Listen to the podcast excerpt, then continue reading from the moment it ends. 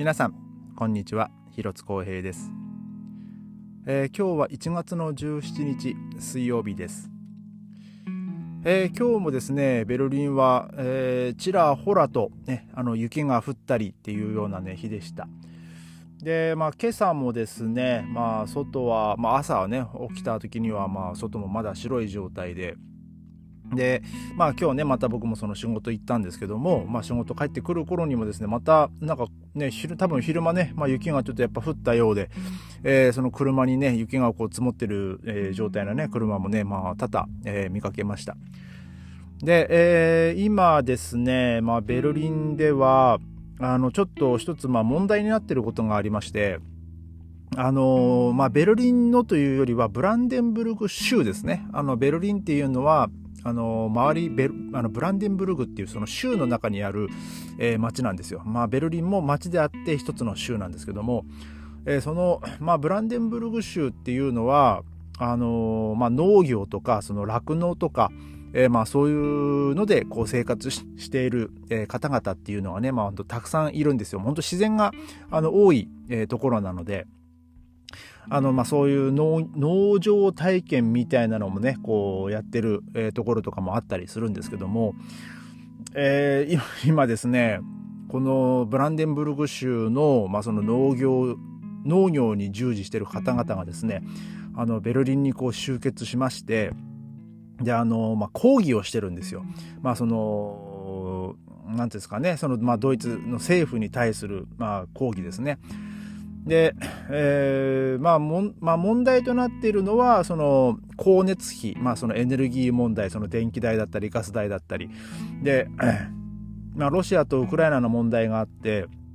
えー、ドイツはですね、まあ、それまでは、あの、ロシアからですね、まあ、その天然ガスみたいなのをね、まあ、買ってたんですよ。で、えー、まあ、そのノルドストリームっていうそのパイプラインを通して、えー、まあ、ロシアからそのドイツに、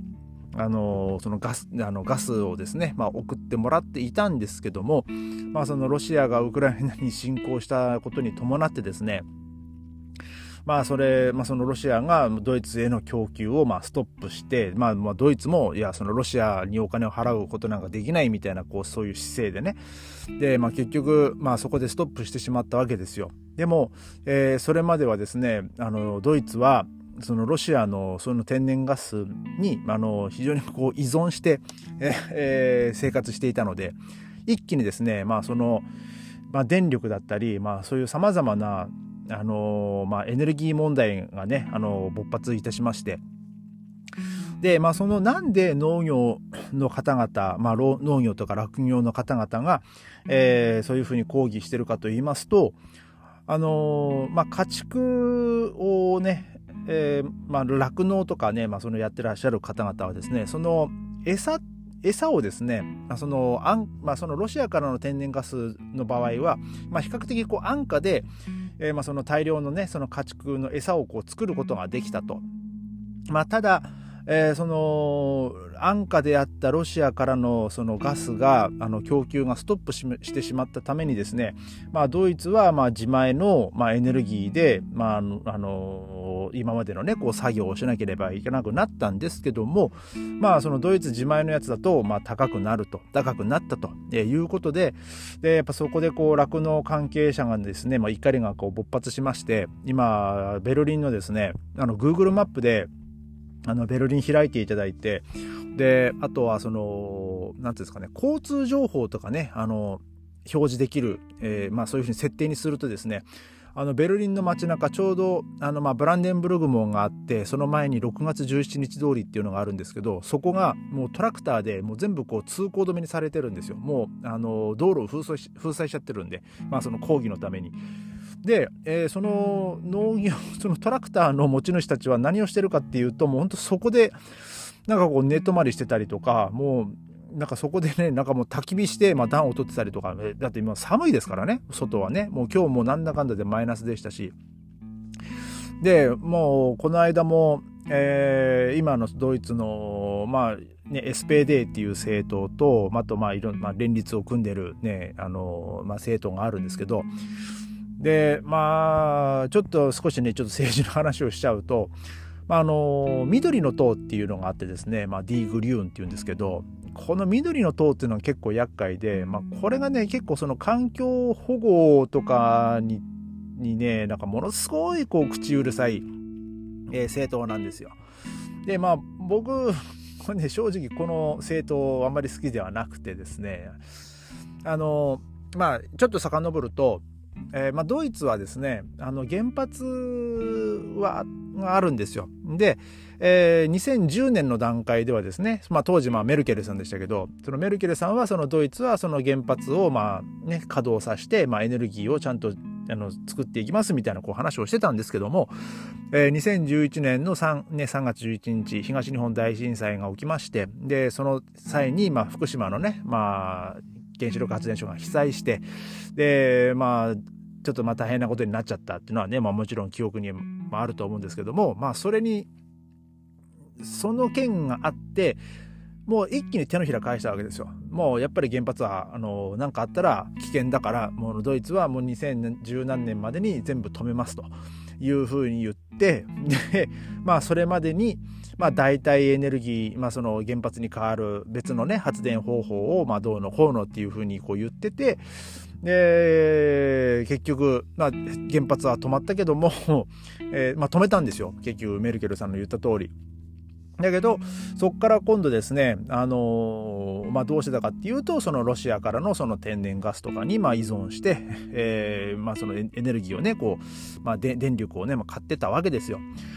で今どうなってるかっていうとあのドイツは原発に依存しませんみたいなことを言ってるんですけども、えー、実際には、えー、なんかねそのフランスフランスはね原発ね、まあ、稼働してるんで確か。でそのフランスで作られた原発、原発で作られた電気を、まあ、買ってるということで結局はあのー、ね依存